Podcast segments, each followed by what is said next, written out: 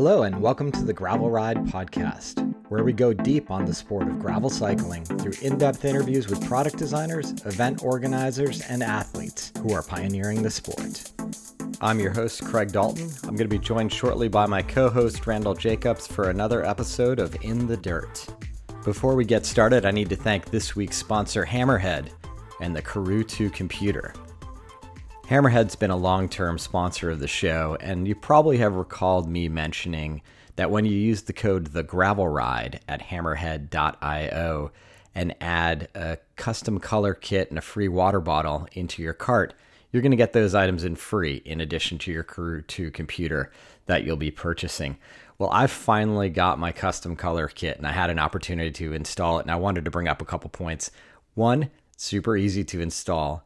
Two, just super cool.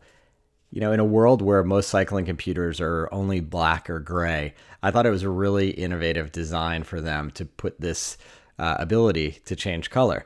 I ended up getting a white color kit, so my computer's black and white, kind of like a penguin or a tuxedo. I was grappling with some of the other colors, but felt like between switching between my bikes, white was going to be a good choice. But I'm super stoked by the way it looks. So that was a hell of a lot of fun. So I wanted to mention that to you. Before we talk about some of the amazing attributes of the Karoo 2, I've been talking time and time again about how much in love I am with the climbing feature. The climbing feature will actually bring the hill climb right onto your dashboard of your computer as you approach it. In previous iterations of the software, you needed to download a GPS file in order for it to interpret it. But they've done a software upgrade and now, as you approach a hill, you'll see the gradients, you'll see the distance to the top, you'll see the elevation to the top, which I find super cool from a pacing perspective. That brings me back to another point that I've always been super excited about about the Hammerhead Karoo 2 those software updates. Every two weeks, I think it is, I get an email from Karoo saying, Hey, we've got a new version of the software. And sometimes it's minor updates, but other times it's these big new features that you're getting for free Anyway, I hope you'll go over to hammerhead.io and check out the Karoo 2. I know you'll be impressed with what they've put in this tiny package. For a limited time, our listeners can get a free custom color kit and exclusive premium water bottle with purchase of a Hammerhead Karoo 2. Just visit hammerhead.io right now and use the promo code the gravel ride to get yours today.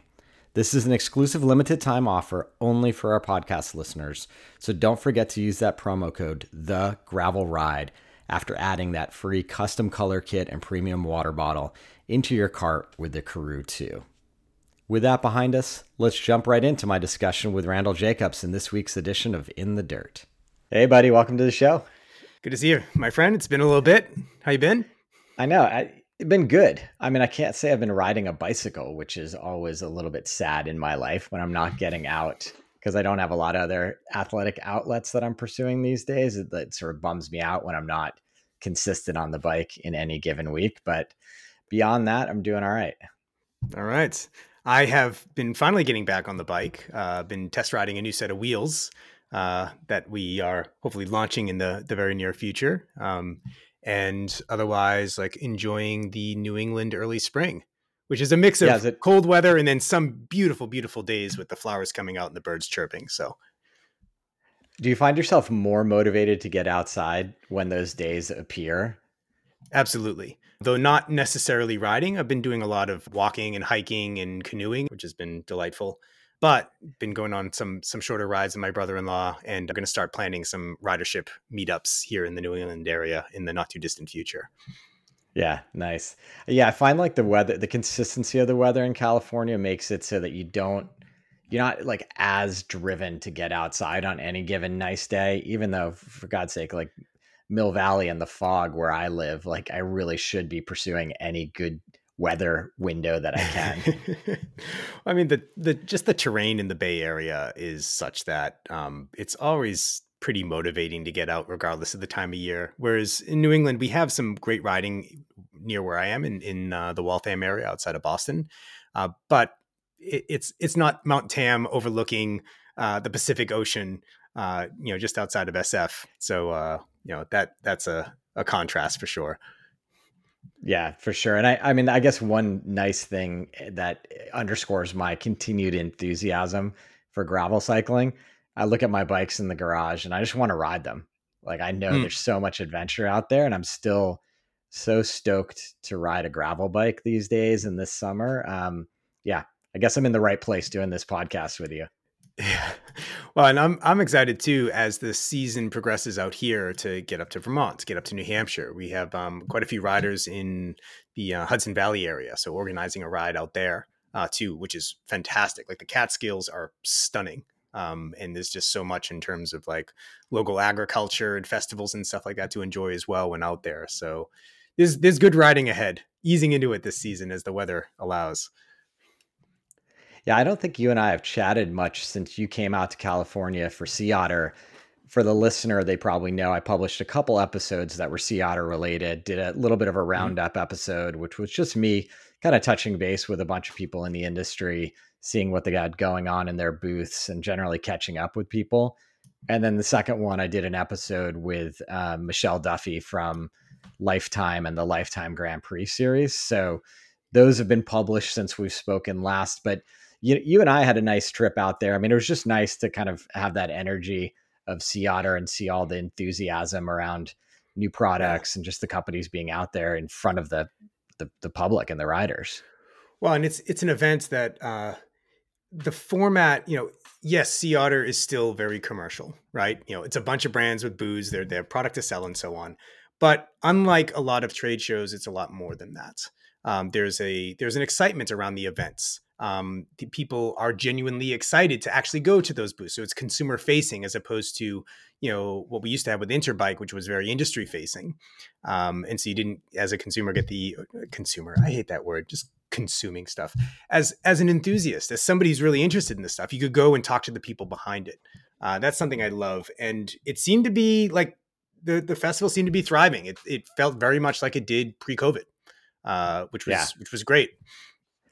Yeah, hundred percent. I got to demo your the wheel set you're working on, the 700C version in the La Gravilla gravel yeah. race on Sunday. I you had given me the choice of riding 650B and 700C, and I was like, ah, you know, I've got these 700C tires I could throw on there that were in the garage that were 700 by 40. So I said, oh, you know, give me the 700s and you know normally i'm i'm all, almost always riding the the 650bs unless i'm you know got a road wheel set on yeah. it was the wrong choice i mean those wheels held up wonderfully and if you were looking for someone to absolutely abuse them i think yeah, i did a good job of that because it was very much a mountain bikey style course mm. and um you know with 700 by 40 i definitely would have appreciated the the larger volume tire that I can run with the 650Bs. Which is interesting because you know I, I recall you know, many years ago doing the the cross country race um, and thinking to myself, you know, I could do this on a drop bar mountain bike, rigid, most of it.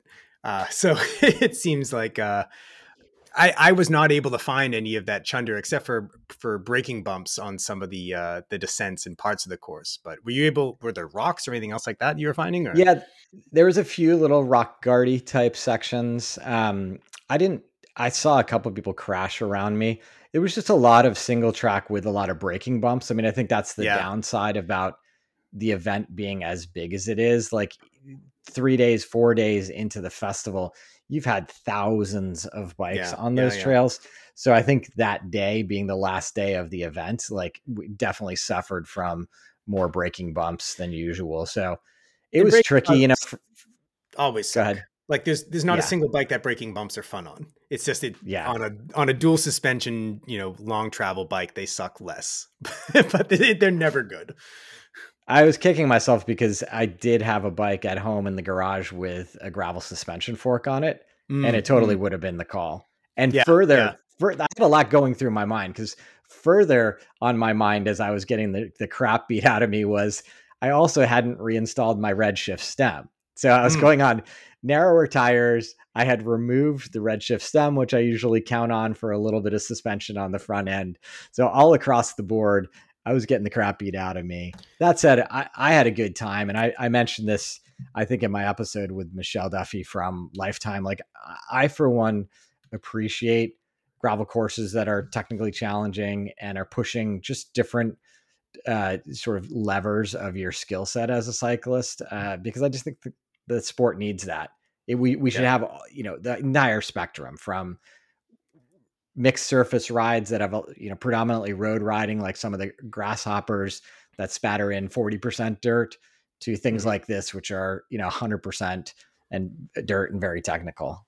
Yeah. It was also really great to to connect with friends there too. Um you know again it having been so with covid like the trade shows haven't been happening. So i have a, a lot of friends in the industry who you know they're they're product product developers or engineers or, or other other founders or, or so on and just to reconnect like there's it's an industry where people know each other and and there's a lot of very close personal friendships that are you know developed over the years of meeting people at trade shows and maybe you collaborate on something maybe you don't but at the end of the day like it, it's an industry that tends to be less cutthroat and a lot more collaborative um, even amongst competing companies. And that's that's something that I, I missed and and got a nice taste of too. Plus, we saw some fellow uh, you know podcasters and content creators and so on, uh, a bunch of journalists there as well too.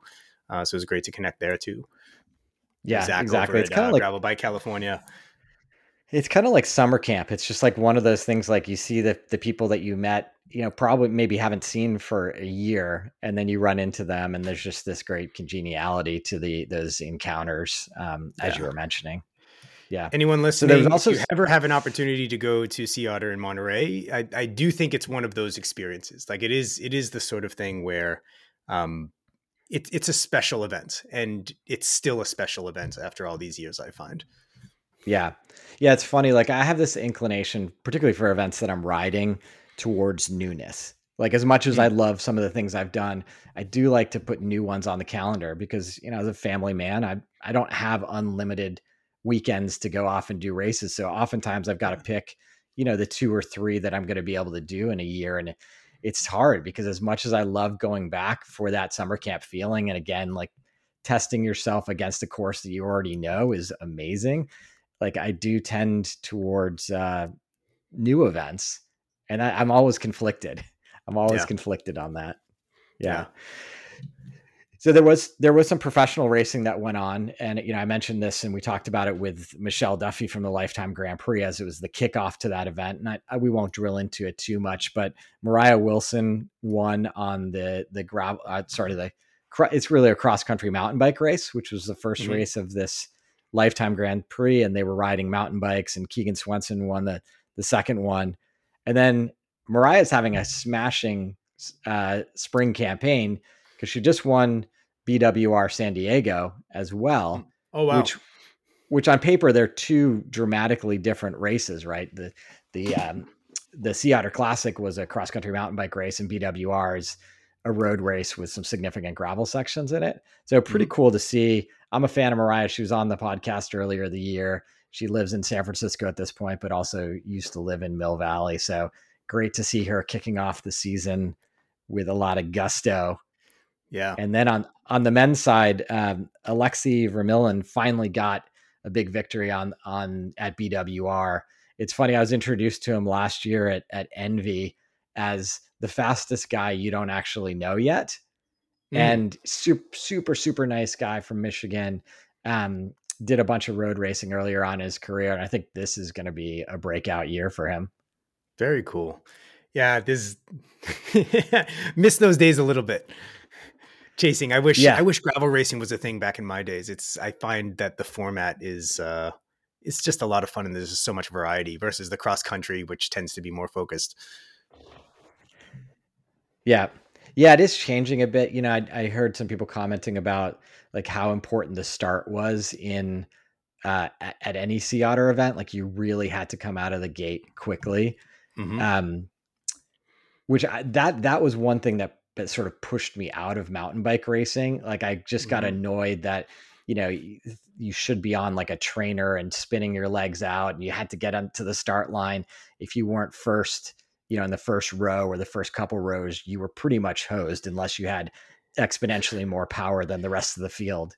Even then, um, an anecdote like I, I have experience um, the elite field one year was like 160 people or something like that and I was lined up 130th. The one year I did like a UCI, the, the one time I did a UCI race. And yeah, exactly that. Like you're not even the the people who are in the front are already at the single track, the trailhead, by the time you're moving off the back. Like there's this huge slinky effect. And then you have all this single yeah. track where there's nowhere to pass. The only place to pass is on a climb. Oftentimes you're on this climb where you're taking the shoulder to get around people. And so, you know, at best, like a, an, a, a top elite athlete might be able to pick their way up, you know, two thirds of the field or something. But there's so much blocking and everything else that, uh, yeah, I'm fully with you in that in that frustration with those types of courses. Yeah, and I, I remember thinking to myself as I was mountain bike racing and I dabbled a little bit in road racing, it was so nice that when a road race start gun went off, you know, people were slowly clipping yeah. in. They weren't doing anything quickly. Yeah, yeah, yeah. Though I have been to crits where where somebody went off the gun and tried to lap the field. it is yeah, always that yeah. too. I, am not gonna lie. Like I wouldn't when I raced a few crits in Colorado, I wasn't opposed to going early because it was literally the only time I was going to be in the front of the race. So if there was an early preem, I was happy to bury myself for it. And again, I you know not to toot my own horn, but I, I did win a frosty from a local a local ice cream shop in one crit in Boulder. I mean, just go ahead and brag, Craig. I mean, that's a big deal. what what flavor did you get? I think I want cookies and cream. Good choice. Good choice. Yeah, yeah. Um, so, right, another, so we, another, thing I wanted, yeah, oh, I wanted to chat with you. I just was going to say I wanted to chat with you about a bike that came across my desk this week. Interested, again, always interested to get your perspective, and always interested for the listener just to kind of tech, contextualize trends we're seeing in the industry and new bikes coming out. So the bike is from Felt and it's mm-hmm. the Breed Carbon. And uh, frankly, I'd been a little bit surprised that um, Felt did not have a carbon gravel bike that was kind of on point in their lineup over the last couple years. Because I remember when the Trans Rockies Gravel Royale race was announced, they announced a Felt partnership, and I was thinking to myself, this has to include a new bike because nothing against their their other breed models, but the carbon model is what I think people were looking for. So have you had a mm-hmm. chance to take a look at this bike? Yeah, so I'm looking at it right now. And uh, what do you what do you want? Well, what were your impressions first off before I dive yeah. in with mine? I mean, first impressions were that you know it's on point with the industry today. I think they've they've taken a, a slightly distinct point of view with the tube dimensions and shapes that gives it sort of a, a rather unique look to it. Mm-hmm. I'm obviously pro bikes. I think it's progressive to have big tire accommodations. They've got a little bit of suspension dampening around the collar of the seat post, which I think is interesting and useful. They've made it so that it is it is dropper capable and dropper ready, which mm-hmm. I think is great. The front end's really clean. I think they did a beautiful job with the, the with the paint job. So I, I think it's on, again on point as an option for for gravel cyclists, particularly with a little bit more orientation towards the adventure side of the sport. Yeah, I see. I think the aesthetics are are generally well executed. Tube propor- tube shapes and proportions are nice. It's pleasing to look at. They have a um, a 420, I believe, axle to crown fork on there, which is you know for those uh, who, who don't ha- know their fork geometry numbers offhand, um, that's for suspension fork corrected. Uh, so you could put a suspension fork from you know Fox or or RockShox on there, and it wouldn't yeah, change the geometry. I think that's super interesting. Just to kind of nail that point home, as you talk, you and I talked about this in an earlier in the dirt episode as we were evaluating my own personal custom bike that I'm having mm-hmm. having built. Yeah, and you know, from a design perspective, is there any downside to having that additional axle to crown height? Uh, the, the main things I can think of would be um, it can be hard to get the aesthetics right. So you're going to end up with a bigger gap, especially if you want something that's more of a one bike. So if you want to put road wheels on there, the radius of those wheels is going to be significantly less than say uh, a you know a two niner by two point you know 2.0, right? So you're going to yeah. end up with a bigger gap. Um, you're going to end up with a shorter head tube. So you know torsional flex at the head tube is going to be um, greater with you know ceteris paribus so the only way around that is to reinforce it with more carbon up there but that those aren't major issues um, in the case of your bike what we did was we essentially said when you put a suspension fork on this bike we're also assuming that you're going to be riding more technical terrain and would like a slightly more slacked out geo. And so we optimized your geo for a slightly shorter fork, um, rigid fork, and then just assumed like it would be slightly taller when you put the fork on. And it actually changes the characteristics in a way that's desirable. I don't think this is neither here nor there, but what I think they got right is if you're going to have a suspension corrected fork length, I think the aesthetics and the, the way that it's integrated here, uh, the proportionality of the bike is, is quite nice. And you don't always yeah. see that on bikes like this. Yeah, that makes sense. I do I do imagine this is going to start to become more of a trend and a selling attribute for bikes. I know talking to the team at OTSO, they've been telling me that their bikes have been suspension corrected for a couple of years now, and mm-hmm. I think we're starting to see more mainstream brands think about it. Obviously, you've got a number of options on forks now from the RockShox fork to the Fox. Uh, SR Suntour has a, a gravel fork. Um, was one other I'm forgetting. Anyway, they're out there and they're, they're starting to become viable options for people. Yeah. Yeah, and this is a nice to have, like buying a bike that's suspension corrected if you don't want the handling to change when if you add a fork. Um, it is also possible to design a bike where when like like we did with yours, when you add a fork, the handling is still um, has desirable characteristics for that more rugged mode with the fork. Um, yeah, but but yeah, so that's one thing I liked.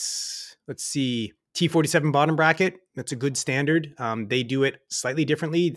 The the bearing offset is uh, slightly asymmetrical, but people shouldn't be afraid by that. It just means you you use more or less spacers on the the uh, the cranks, so it, it doesn't affect compatibility. It's not a new standard. I like the mounts that they have, extra mounts on the down tube for being able to put a third bottle in the larger sizes. Yeah, there, uh, there was a lot of mounts. I was surprised I saw the number of eyelets. So you think by looking at it on a larger size, you might be able to stack two two bottle cages? Uh, yeah, I actually see that in one of their diagrams. Okay.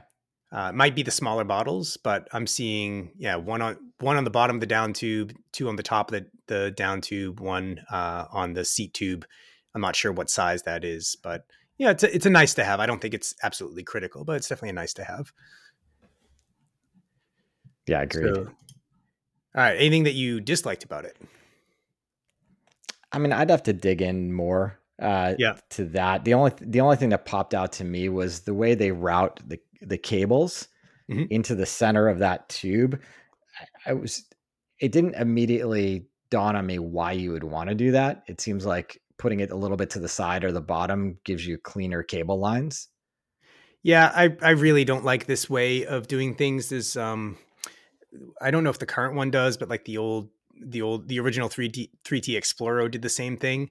And yeah. it just results um even with wireless electronic shifting, you still have the, the rear brake hose going in there, and you just have a this big chunky exposed hose going all the way in and potentially rubbing on the head tube. I think that you know it should go into the top of the head tube and drop in to the down tube from there. And then if you have mechanical shifting, um, there's going to be a bunch of binding in that, just given how it's routed. Like there's no way to get a clean run through the frame, and so I, I think that the the routing there is a miss as well. Yeah. Yep. Yeah. How um, about you? Um, any other any other dislikes on it? Uh, so this, you know, there's a like a system, like a shim system that if you use a, a 27.2 seat post, it um, introduces a little bit more flex, so like an elastomer or something in there. Um, I don't like how it's executed. It uses a basically a, a, a shim that uh, compresses the the seat post in a way that could be uneven, so like could result in binding or in a dropper post or slippage. Uh, I don't know if this one is going to have those issues, but I've seen those issues come up constantly. I really don't like uh, non-traditional style seat clamps. If you you know look for a bike that has a seat clamp that goes around the collar, um, the let's see, it's not really a one bike, but not everyone who's buying this is looking for that. But you know the wheelbase is a little bit long, the, head tube is a little bit slacker than what you'd want for you know a bike that is designed to be used with you know 700 by 30 tires as well. Um, it could you know it could be done, but it's it's definitely outside of what I would consider still within the endurance road range.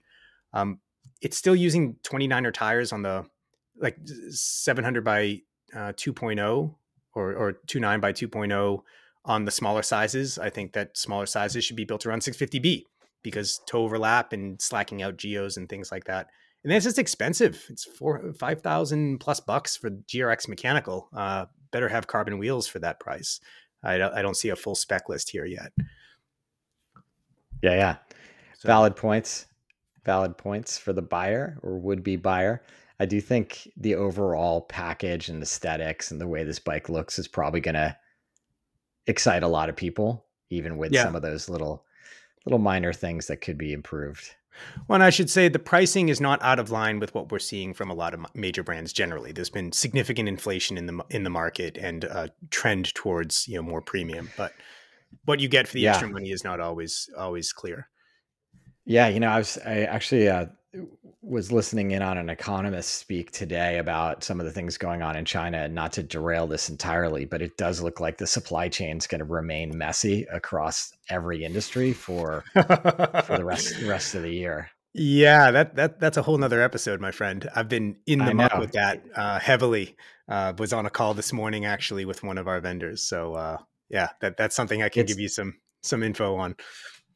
It it's crazy. I mean, I, we won't derail the conversation with that, but uh, gosh, I was like, yet again, another nine months of uncertainty around the supply chain, and we're talking about whether you're getting food products, bicycle products, computer products, you name it. We're going to have some effects remaining throughout the rest of the year. So I guess this is another time that if you can get your hands on a bike or a product, do it when you can. Speaking of which, may may I make a small plug here? Yeah, you bet. Um, so we uh, we now have bikes in stock, um, you know, ready to be custom built to rider spec, and we also just brought back our Bring a Friend program. So basically, if you are um, if you are an existing thesis rider, you can invite your friend. We'll give them 300 bucks off. If you're not an existing thesis rider, uh, you find a friend to to get a bike at the same time, or a frame set, or a one of our a la carte builds. We'll honor it there too um, then we'll give both of you $300 off your thesis. So that brings it down to $3,700 with electronic shifting and a really high quality aluminum wheel set. Uh, so if you're looking for a bike, thesis.bike, there's a link in the header there, and uh, we can have a personal conversation about your next bike.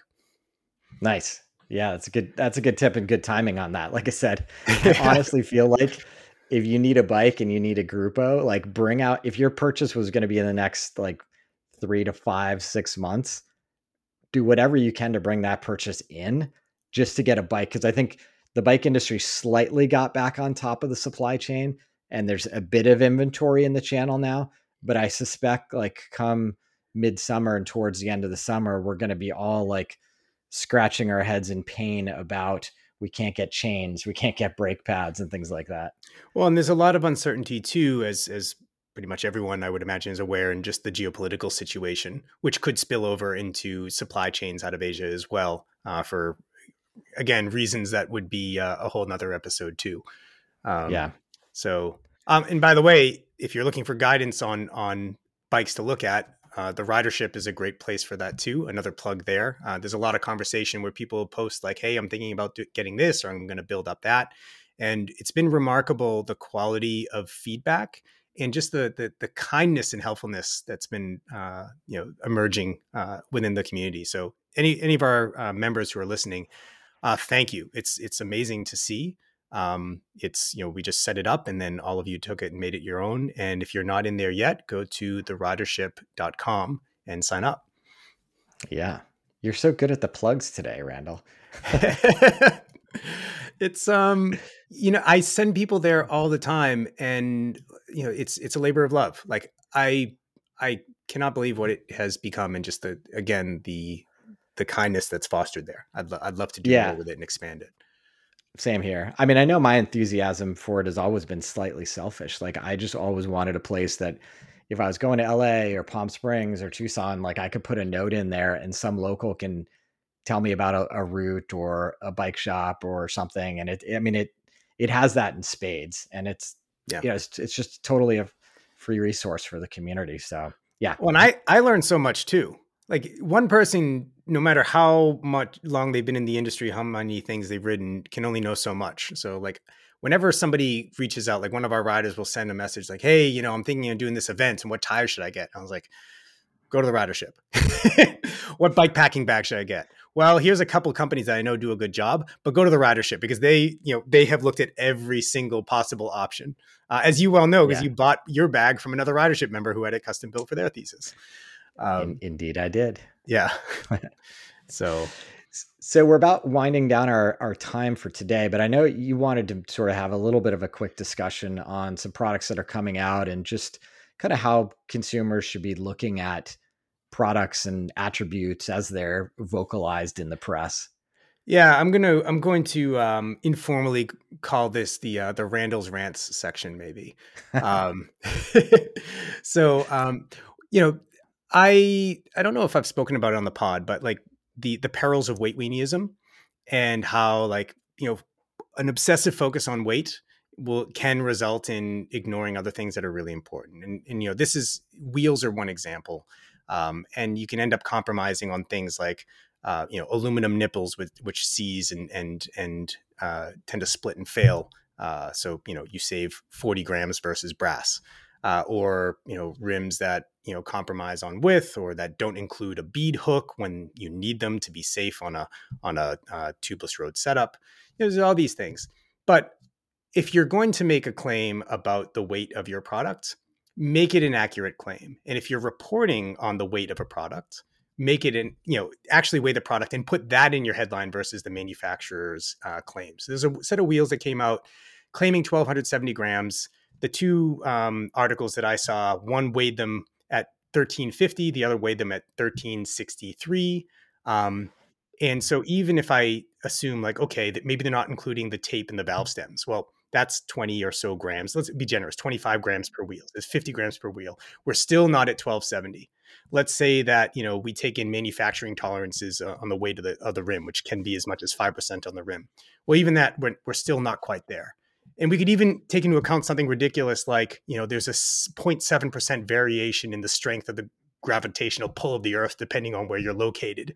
So let's say that yeah, like even then I don't get there. And so I saw a lot of headlines that cited these wheels at, you know, 13, you know 1270 grams. It's like, no. They're not and they're 2500 bucks and you know that's a whole nother question like is there you know what do you get for a $2500 wheel set versus some wheels that are coming in considerably less, but utilizing the same technology. Uh, so that's my rant for the day. Like, don't be a weight weenie, but if you're going to obsess about weight, um, don't believe the hype. Look at the actual measured uh, weights, and you know, expect that your sources should do so as well. Yeah, those are good tips. It's funny, you know, I I consider weight. Let's put it that way. Yeah, but I've also learned as a gravel cyclist to move away from that because yeah. durability, particularly the way and where I ride, so much more important than weight. And frankly, and this has been the case my entire life, there's definitely plenty of weight I can drop a lot less inexpensively off my body than my bike. Yeah. Yeah, yeah. No, and and there's certain things like for consumer grades uh, for consumer. Oh, what a terrible word. Um, for for like the, the general public, um, that is not sponsored, that doesn't have a team car driving up behind them. Some grams are just not worth saving. Like having a super lightweight frame built with ultra high modulus carbon means that it's going to be more brittle. So if you crash, it's gonna it's gonna fail more more likely to fail. Uh, aluminum nipples don't do it. Um, you know, there's there's various other things that that uh, fall into. Maybe I'll write an article at some point about like all the ways not to save weight on your bike. We'll do yeah, we'll, we'll do an episode at some point. Yeah, that'd be interesting. And uh, yeah, definitely put that out into the ridership. I think it'd be interesting to get people's feedback and maybe lifetime experience of things that they, you know, routes that they thought they should go down to save weight on their bike and where they've ultimately ended up.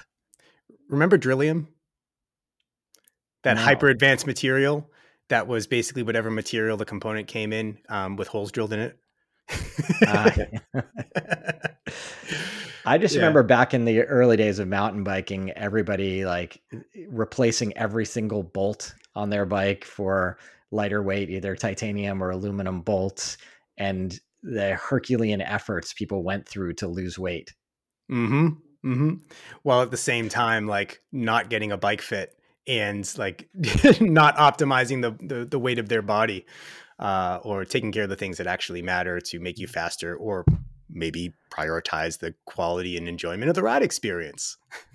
Yeah, but, yeah, I, I, do think that that last statement is something that the gravel industry has, has done a good job of, at least orienting itself around the enjoyment and pleasure of gravel riding, riding versus, you know, ultimate performance or ultimate yeah. lightweightness. Though, yeah. though the the aero claims and all that are starting to to filter into gravel as well, so we'll do our part with uh, the the rant section of the podcast now to to try to keep things honest.